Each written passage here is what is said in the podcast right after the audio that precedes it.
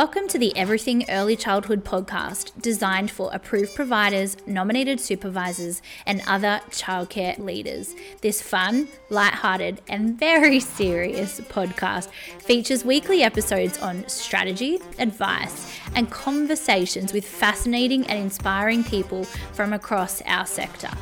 Join the journey and have access to the tools and inspiration you need to create high performing childcare businesses. Let's get started.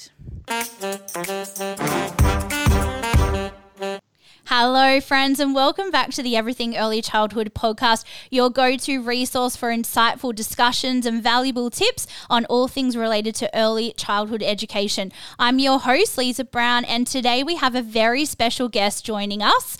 I'm thrilled to introduce Sinead, an expert in early childhood nutrition and passionate advocate for healthy eating habits among children. So, Sinead Storch, the co founder of Food is Cool, possesses a rich professional background with over over a decade of experience in the field of education. She's a highly dedicated and accomplished teacher, author, educational leader, and professional development facilitator. With her robust background in educational leadership positions, Sinead places a strong emphasis on effective communication and the ability to lead teams with strength and compassion. So, having worked in diverse educational settings across New Zealand, Australia, and Singapore, Sinead brings a global perspective to her approach. So, this experience has greatly enriched her understanding and appreciation of cultural diversity, highlighting its significance in the realm of education. So we're super excited to have you with us today. So welcome, Sinead. Thank you. Thank you. I'm excited to be here and have a chat with you. Oh, so excited to share this topic. It's so important. Um, can you introduce yourself and just share a little bit of your background and expertise in the food and nutrition for young children? Yes, I'd love to. So I am, my name's Sinead Storch, as you said. Thanks for the introduction. And I am co-founder of Food is Cool. So Food is Cool is a um, holistic early childhood program that supports teachers and early childhood professionals to teach nutrition to children. Because nutrition happens the second, our nutrition education in our centres happen the second a child walks into our centre. So we don't even, uh, things that we don't even think of, conversations around meal times, or we might have a child beginning to settle in and we unknowingly settle them by saying, oh, come to the table and have a yogurt or come have a muffin. Um, and we're using food as a strategy to suppress those emotions in those children. So things we don't even think of um, is nutrition education happening for children in our care. So um, Yep, Food is Cool is uh, the holistic program, and it's co-founded with Dr. Flavia, and she is a nutritional scientist. So it's all evidence-based, science-backed. It's not just me as a teacher saying, "Oh, we need children to eat more kale." It's her evidence and, and science backing everything we say. Um, but while I was listening to your introduction podcast, I could relate on so many levels. Um, but you mentioned a centre director who really inspired you and you said that the centre director you felt like she almost believed in you more than you believed in yourself yeah. and i had i had the exact same experience with the centre director as i was teaching as an ect um, Deanne, she just believed in me mm. more than i ever thought anybody could and she d- does with all of her staff and she just leads with compassion and it just has shaped my entire philosophy and just all it takes is that one person to kind of really, really make you believe in yourself and and give you that oomph that you need to go. Yes, we are doing this for children. We are advocates for children, and we're in a position where, with leaders like this, we can do that. And nutrition is so important for children because it's we're in the foundation years. It's where it all begins. You know, we're we're focusing on the ambulance at the bottom of the cliff at the moment with teenagers and young adolescents. When if we start in the foundation years, we could support these children now. You know, we all as educators and and early childhood professionals, we understand how crucial these first five years are and how impactful our job is. It's so much more than a job. Um, so, yeah, we're starting with the early years with this nutrition education. And I love that. And shout out to Diane out there, um, all of our inspiring leaders. I love that. And it's so true. Sometimes when we don't have that belief in ourselves, we need to rely on others to really believe in us so that we can build and nurture that. And same with children, I think, as well. So tell me, where did the idea around food is cool come from? Like, where, yeah, where did it start? What's your little seed and where's the journey and where are you at now? Yes, cool. So we we've launched. We're in um, we're in schools and early childhood centres now. We've got a free club and program for parents because we wanted it to be accessible to everyone. You know, every parent we've talked to has some sort of challenge around food and meal times, and everyone values nutrition so much that we've put so much pressure on us around it that we either have picky eaters or we're having um, children expressing big emotions at meal times, or parents don't know what to put in lunch boxes. There's so many um, stresses for parents around food and nutrition. So we just wanted to alleviate that. So we've got a free club for parents and then the program and professional development for early childhood centres. So we offer a professional development to staff because um, we know how much early childhood professionals value professional learning. Um, you know this. And so we wanted the professional development as well as the program. So we didn't, we don't provide lesson plans, they're learning opportunities. So they're very holistic. You can take them in your own direction. They're, um, they're an inquiry based model. So it's not a show children this poster of cartoon vegetables. It's very much, it's real. We talk about real food, where food comes from, where it goes. We talk about poo mean, which what what children don't love talking about food, but it's really important. You know, um, often children that might might be constipated, it can also, it can be because they're scared because they don't know what it is. So if they actually learn and know that it's the food going into their bodies coming out, then it builds that you know sense of autonomy um, for them.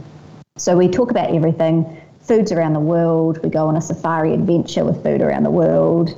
Um, uh, sustainability, food of the future. It, yeah, there's a lot covered.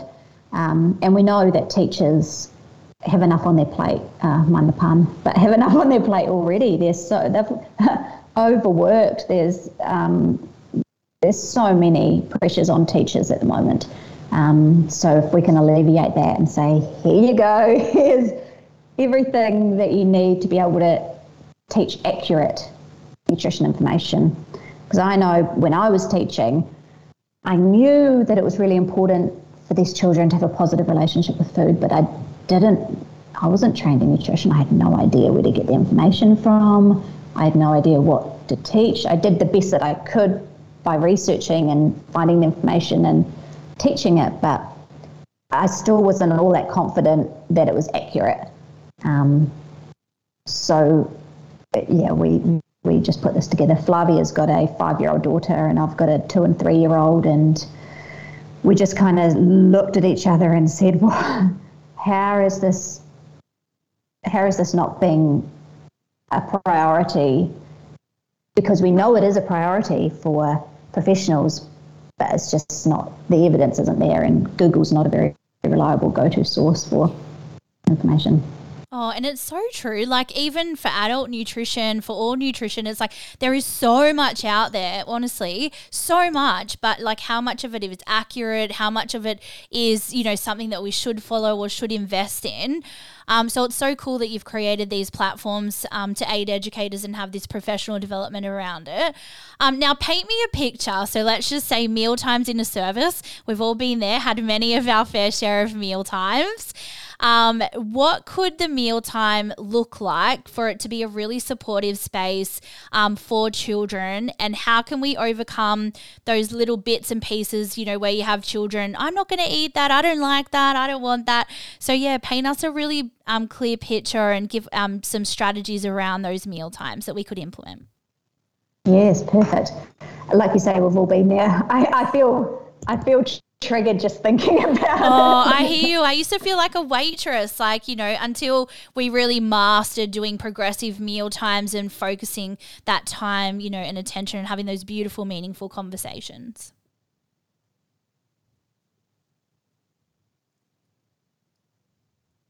Yes, well, I think you've just nailed it there by saying those um, beautiful, meaningful conversations, and, and it's a time for connection. So, right, just stripping, just stripping your meal times right back to what is it? Is it a routine, or is it a ritual?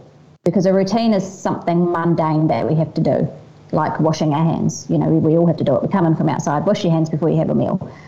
That's it. It's it's something we have to do. A ritual is something that we invite children to be involved in and it has more meaning. So if you have a mealtime ritual, even the perception of a mealtime changes in your head as an adult to um, inviting children inside for the mealtime ritual. And it could be, you could be doing progressive morning tea or whatever it looks like in your centre, but by simply changing the wording and, and the, um, the what we're trying to achieve, the objective.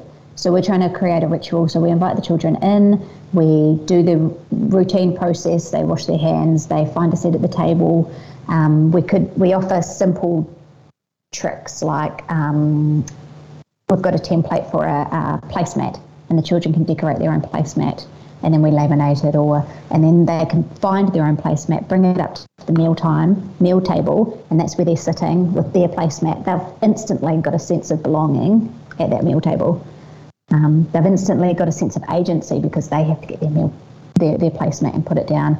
Um, there could be you you say a song or a poem before you eat together, or you little things to, to make it a time to come together, time for connection, making eye contact with the children when you give them their plate.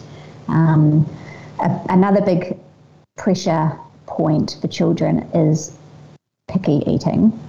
Um, we try not to use that term because it's a label, and by labeling it, it reinforces the children's perception of themselves. If we call them a picky eater, they perceive themselves as a picky eater.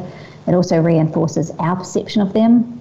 It also influences their identity, and it provides an excuse for them to be resistant to resistant to foods because mm. they're like, oh, I'm a picky eater anyway. I only eat plain pasta. Even I only eat chicken nuggets. You know, whether we know it or not, subconsciously, you know, it's an excuse to be resistant.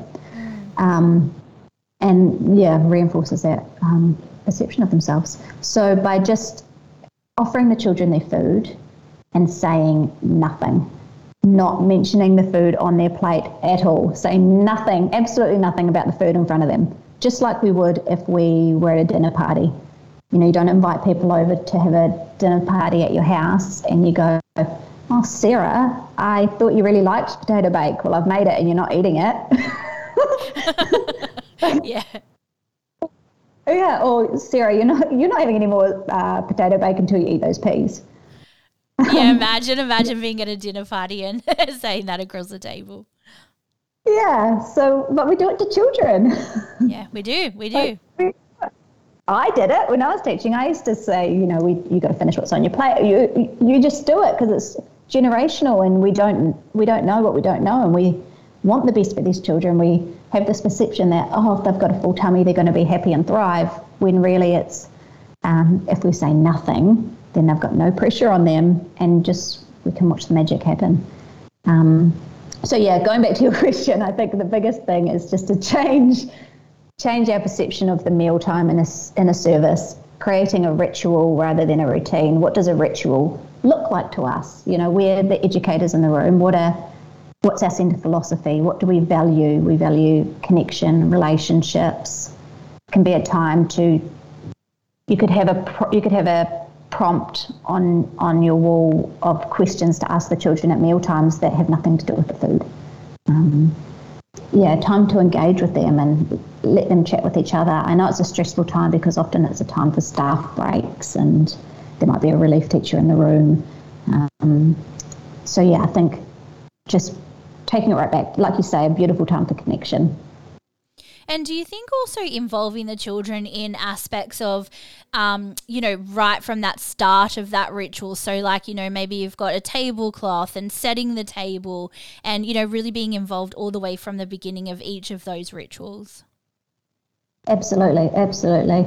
Um, you know, filling up, giving them some power, um, letting them take some ownership over that over that routine because then they're going to want to be actively involved as we we all know this but yeah as, mu- as much as possible allowing them to be involved I also think that the transition into that mealtime pay, pays a lot, pays a big part in it.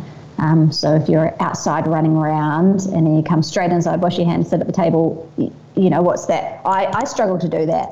I can imagine how a three or four year old struggles with that. So I think um, taking a really close look at your look at your routine, um, how that transition happens. Um, yeah, and, and like you say, definitely being as involved as possible um, in that in that routine. Yeah, what what sort of things would you recommend? Um, so instead of like running in from outside, which is a common practice for most services before lunch, um, what would you recommend that routine look like? Um, you could come in and, and break it up by doing a connection time, or you know, some services call it mat time, some services call it connection time. But coming in from outside, coming back in together, bringing the energy back down. You know, as if we can't, if we if we meet the children with calm, they're gonna it's going to help with that transition. So coming in, we could use the opportunity to read a book, to um, talk about the Food is Cool program, or love it, love it.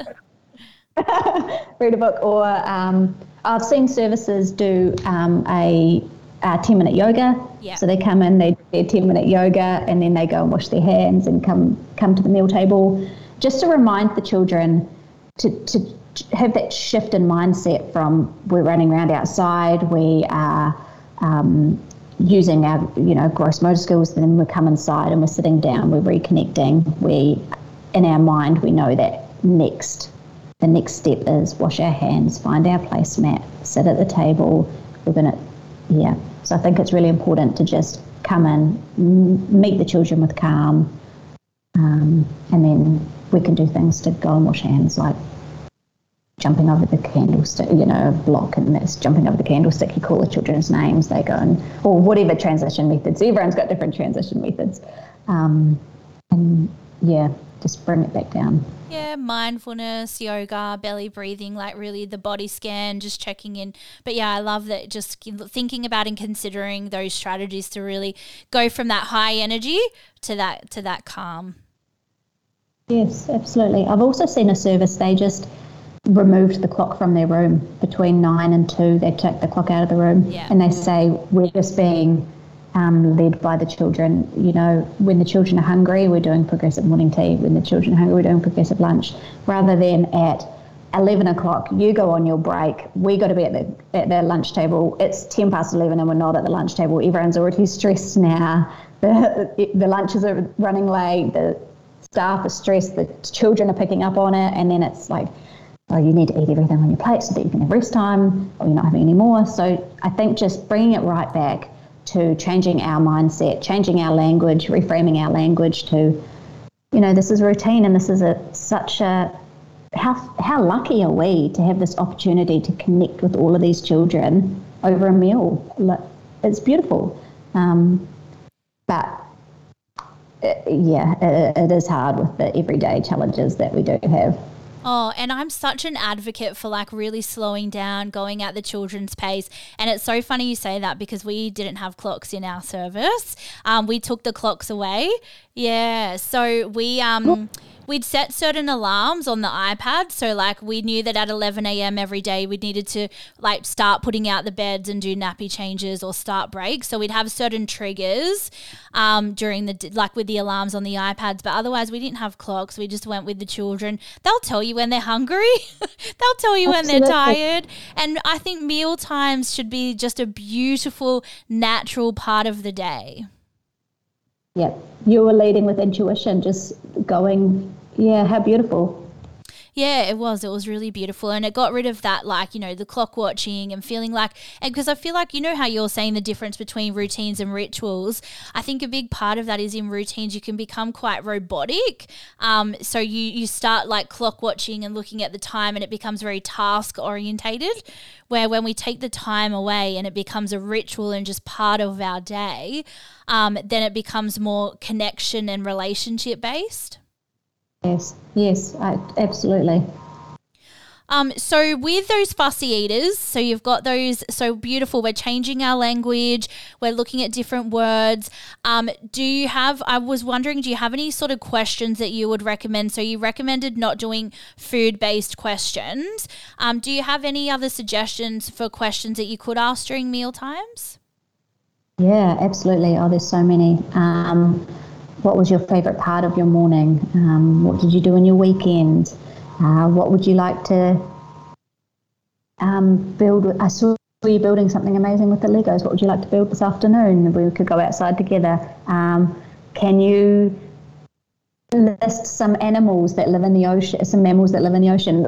Anything, anything other than food, and because anything other than food is going to create that connection with them um, by having that conversation. Um, we do have a list. We've got a list of some some you know, if you could have any superhero, uh, superpower, what would it be? Or um, what's your favorite thing to do at home? Just because then that's opportunity to have these conversations with children that we might not get the opportunity to have otherwise, because um, we might not think to ask them questions like this or have the opportunity to.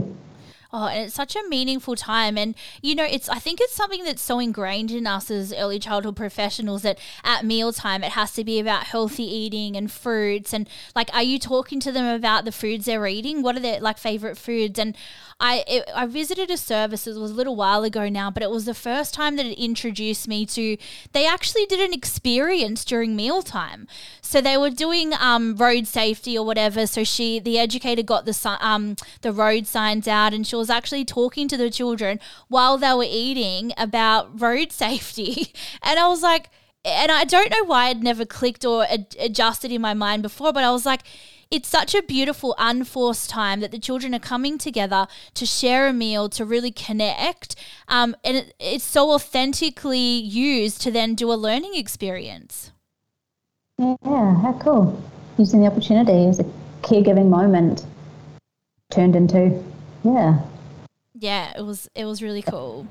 So with yeah. let's go back to the challenge. So fussy eaters, um, we know that there's always one or two children that, um, you but what are the particular challenges around that? Is it because I find with particularly around three to four year old, I don't know why, but boys, um, they have to have their food separate. They have to have plain. They have to have this. So, um, how obviously we've made those adjustments, but let's say you have children. Oh, I don't eat that, or I don't want that. What what can we do, and what should we do in those situations? Yep. So if we are um, noticing some refusal, it's it's it has to be a partnership with the parents too, because a child has to be exposed to a food 15 to 20 times before they'll eat it, and that feels that doesn't sound like a lot, but it feels like a million times. Um, so, uh, like for example, your child doesn't eat green peas, but you so you offer them their meal that you know that they like, plain pasta, chicken nuggets, whatever it is, they've got their safe food there. So that's their safe food. It's something you know they like and you know they'll eat. But you put two or three green peas on their plate 15 to 20 times, which again feels like a thousand, and they'll they'll try it. That's what the research is saying. So um, exposure can be in your um, in the centre of your dining table. You've got a fruit bowl. The children are exposed to the fruit. Then then they might not like it, but uh, the fruits that they may not like, they're still being exposed to. Um, I know that a lot of services we don't promote playing with food, so there's other ways to expose children to it by, like that, having um, broccoli in the middle of the table for the children to experience and see and look at um, as one exposure. Um, having it in our wooden food in your play kitchen, they're still being exposed to the look of the foods, obviously not the feel and the smell and the texture, but it's it's just adding to that exposure. And I think that when children are um, showing resistance to foods at the t- at the table in the centre, um, instead of saying, um, "Oh, just try it" or "Just have one bite," instead of saying that, we can just validate what they're saying. So I can I hear you. You're saying you don't like peas. Um, I, I, hear you, and I'm sorry that um, Miss Lisa in the kitchen has put peas on the plate. I hear that you don't like them, but peas are on the menu today. So you're keeping your boundary. You're saying, um, this is what we're offering at our service today. This is what is on our menu. Um, I hear you. You don't want to eat the peas. So you're validating what they're saying, but then shift it to a yes and say, okay, you're saying you don't want peas. um, but you like pasta. Well, there's pasta on your plate. Or I hear you saying that you don't like the peas. Okay, would you like to come and choose the green fork or the blue fork for your pasta? So you're just changing that mindset from the boundary, peas are on the menu, they're, they're not going anywhere, to okay, here's something positive or something to give you some power back. Here's pick, pick which colour fork you want. Or I hear that you want to have a muffin. We're having muffins tomorrow for morning tea. So that's a yes. I hear that you want a muffin. And yes, we can have it tomorrow for morning tea. It's not on the menu today. So we're, you know, we're early childhood professionals are, are great at keeping boundaries because, you know, that, that is what's on the menu today. It's harder at home for parents and caregivers because if a child says, I don't want peas, it's often we'll go and say, okay, well, what do you want? You want a banana? Here, have a banana. Mm. So it's harder at home to keep that boundary and say, no, peas are on the menu. I hear that you want a banana. And yes, we can have a banana. How about you help me put the banana in your lunchbox for you to take tomorrow? Um, so it's just really about being consistent and, and keeping our language clear. Um, this is what's on the menu. We're staying consistent with this but then changing it, doing a shift and going, okay, okay, quickly, something positive. What can we, what can we offer you to give you a? Where's the yes? Where's the yes? How do I get the yes? yeah. And I think it's just coming back to you know offering that sense of agency, the child to have some control over their decision making. Um, so whatever you can do to offer that way that they can feel like they're in control. Absolutely, absolutely, because that's what we all want at the end of the day. Human nature is, and let's give it. To, let's yeah, give it to them in a way that is holding that boundary. Yeah, beautiful. And what other like trends or challenges are you seeing around um, food and nutrition with young children? Um, we're seeing a lot around um, children expressing big emotions at the meal table, not wanting to cut, yes. you know. Um, people often say it's a meltdown, but we don't like to use that term either because it's just a normal expression of emotion. Yeah. And um, just remembering that it's okay for children to express these emotions and, and we need to provide a safe space for them to do that. So saying, I can see that you're really upset um, and thinking, are they, are they, there could be so many things. They could be over hungry, they could not be hungry, they could, as we know, something could have happened on the weekend at home and they're projecting the emotions now at lunchtime on Monday morning in your service on the floor. So and true what's happening to you? You we just come in, we've had a beautiful connection. Now we're at the mealtime, and this child's displaying these huge emotions. But we just need to remember that maybe we're their safe space at the moment, and they could be triggered from something that happened at 9 a.m. on Saturday morning. yeah, we just did a training around like you know the iceberg image, where like like that's just the tip of the iceberg. We're not actually seeing what's what's happening under the surface. Yeah, yeah, you're mm. so right. Absolutely, and that, and mealtimes often a time for children where they do express these emotions because it's kind of a break in the day, or it's a um, space where everyone's come together and that they can, I guess, they feel like it's a, an opportunity to let it out or maybe be seen, you know, because I think during the day when we have all the children, you know, participating in experiences and we're really actively um, engaging, I think sometimes perhaps there are a lot of children might go under the radar or they're just doing what they need to do. But when the group comes together, it's a time where I'm going to be really seen here. I need to stop what I'm doing. I'm going to really be seen. So, really to showcase, yeah, those true emotions with how they're feeling. Yeah, yeah, exactly. Yeah, beautiful. So what do we do? So the child's having a tantrum. um, mm-hmm. They're all nope. Sorry, they're expressing their emotions. We're holding that space for the and respecting the child's need to express their emotions. Um, how do we? Um, I guess how do we? Because is it really about meal time and the food, or is it actually about you know something completely different? I think in that moment, it's got nothing to do with the food. Um, I think in that moment with those big emotions, it's something, it's a trigger point, or it's, like we say, projecting any of those other reasons. Um, maybe they've had a um, traumatic experience around food at home, so it is always a trigger for them um, to come to a meal table. Um, so I guess, yeah, it, we all know the strategies make sure they're safe, make sure the other children are safe, um, be nearby them, say to them, I'm here for you if you need me um, not trying to make them stop or be quiet or just come to the table and have something to eat, just letting them let that out, um, which I know is challenging in a room with 22 other children.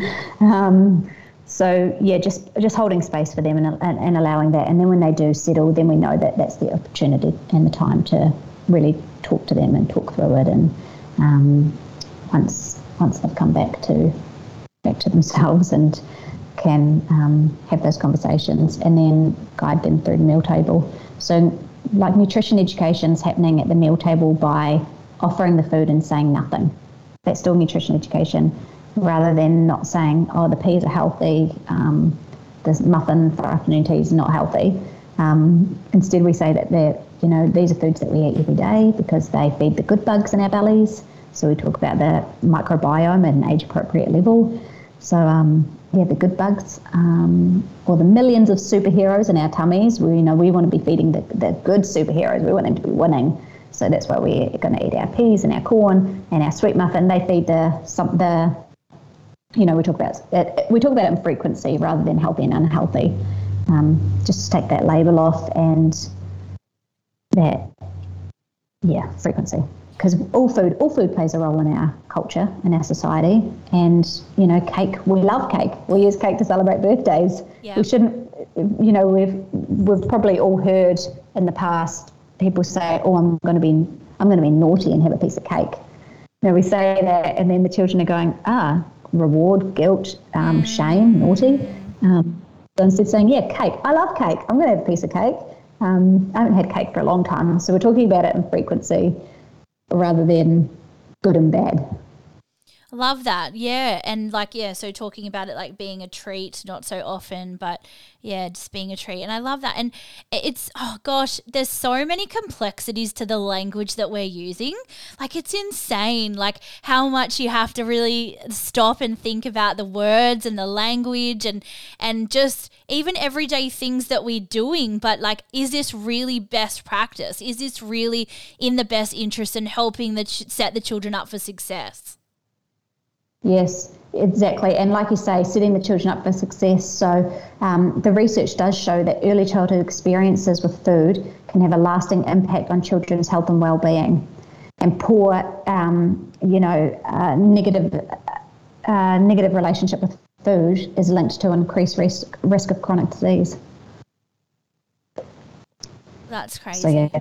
Yeah. Oh, and you know what's fascinating to me? Like we've you know, obviously sat here, had a conversation, and I'm hearing you say, um, you know, you teach children um, about you know foods or nutrition by not talking about food, and I find that so bizarre.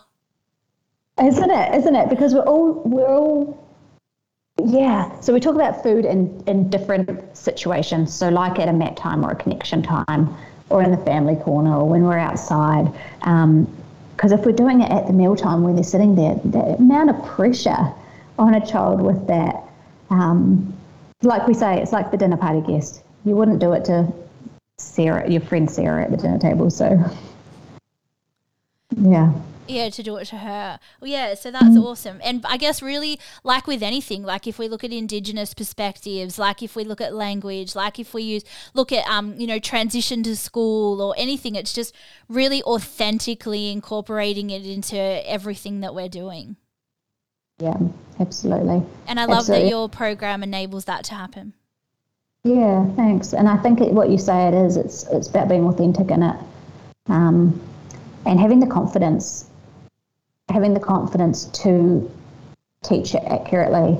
Because um, there's so much, nutrition education can link to so much. We can talk about food waste, and which is big for centres, I know too, because you know we all understand the importance of food waste on the planet. Um, and teaching children where food comes from, there's so much learning in that. It's it's so much more than just nutrition education. It's and and the inquiry that can go along with that. You know, look at bees. oh my gosh, I love bees. People don't know enough about bees. Like, if you don't know about bees, like, it is the most beautiful topic to research because if we lose bees, if bees become extinct, it's science has proven that we will become extinct. So they're the most important little, like, creature. Um, and I love when I see them at services, particularly like the native bees that don't have the, the stingers. Yep. Yep, absolutely, absolutely, and the learning that can go involved with bees. Huge, like the pollination projects and seeing their little hives and seeing the queen and how they work and support each other. Yep. So that's nutrition education. Bees. If we look at honey, if yes. we're talking about honey and where, where honey comes from and the process of honey going from the flower to our toast. Mm. Um, what do we do with honey? You know, shall we make some honey muffins and do it together. And there's there's so much. Um, Right, so it's all about like hands on as well. So, really getting the children involved in all of those aspects. So, like the preparation, gardening, um, as you said, like the education. So, the, the cycle of where it comes from. Yeah, it's so true. There's so much educational value around it. Yeah, and where it goes. Where it goes. Yes, the poo. and get that get that poo emoji out um, so that they can see that. Awesome. So, are there any other tips, strategies, or anything you want to touch base on um, for our listeners that you think would support them with nutrition? Um, uh, yes, I could talk all day about it, but I won't. Um, Put you on no, the spot. Think, yeah, yeah.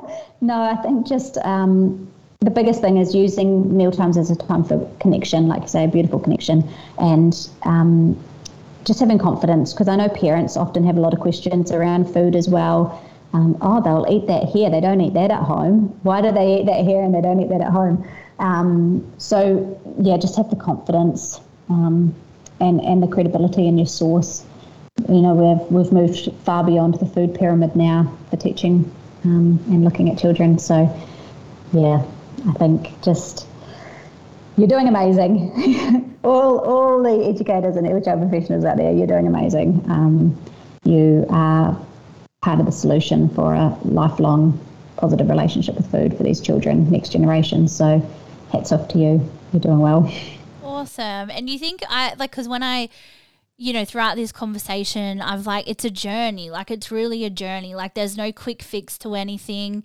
Um, you know, we can't help that child having a tantrum. We can, what, but what can we do in that moment for that child? But then with that nutrition, how can we then, you know, start that journey with having a healthy relationship for children? Yeah, so I think the um, start of the journey is to reflect on our own practices and, and beliefs around food know, we've got, we all come into the centre with our own, whether it's cultural or religious or um, generational belief around food, um, which is often, you know, post post war, post depression, sugar's a treat, um, that whole mentality, and have to eat everything on your plate or you're not leaving the table. So I think just really reflecting on your own beliefs around food um, reviewing your nutrition policy if you've got one, reviewing it. Does it align with your centre philosophy? Um, is it is it meaningful and impactful, or you know, is it just a nutrition policy because we've got to have one? Um, so yeah, I think coming together and reflecting on that, um, which we do in the, uh, in professional development, but you can do as teams. And yeah, I think the first step is reflecting on your own beliefs our own beliefs gonna... and values. Yeah. And it's so true, like yeah. with anything, with challenging behaviors, nutrition, we all have these things that we carry with them from, yeah, I call it baggage. You know, we all have this baggage that we carry with us um, from early childhood into everything that we do, and our, which forms our thoughts, our beliefs, and that comes into our, um, you know, teaching and education every day. Yeah, yeah, you're so right. And and how fortunate we are to be in a position to have such an impact on these children um, in these foundation years. Oh, and I remember just to share a quick story, but I remember like one of the educators that I used to work with, we went out to her car and she used to store this food in the boot of her car. So every time we wanted a snack or anytime we wanted anything, we'd just rely on her to get a snack from the car.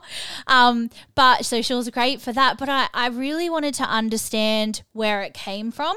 And it was a generational thing that, like, you know, that they grew up poor. They didn't have food. They didn't have a lot of things. So it was innate in her all the way from her grandparents that she had to collect food. Um, and so, like, honestly, she'd store it in our cupboard. She'd store it in a thing. So they would have to, like, um, protect and, and store food um, because they didn't have enough.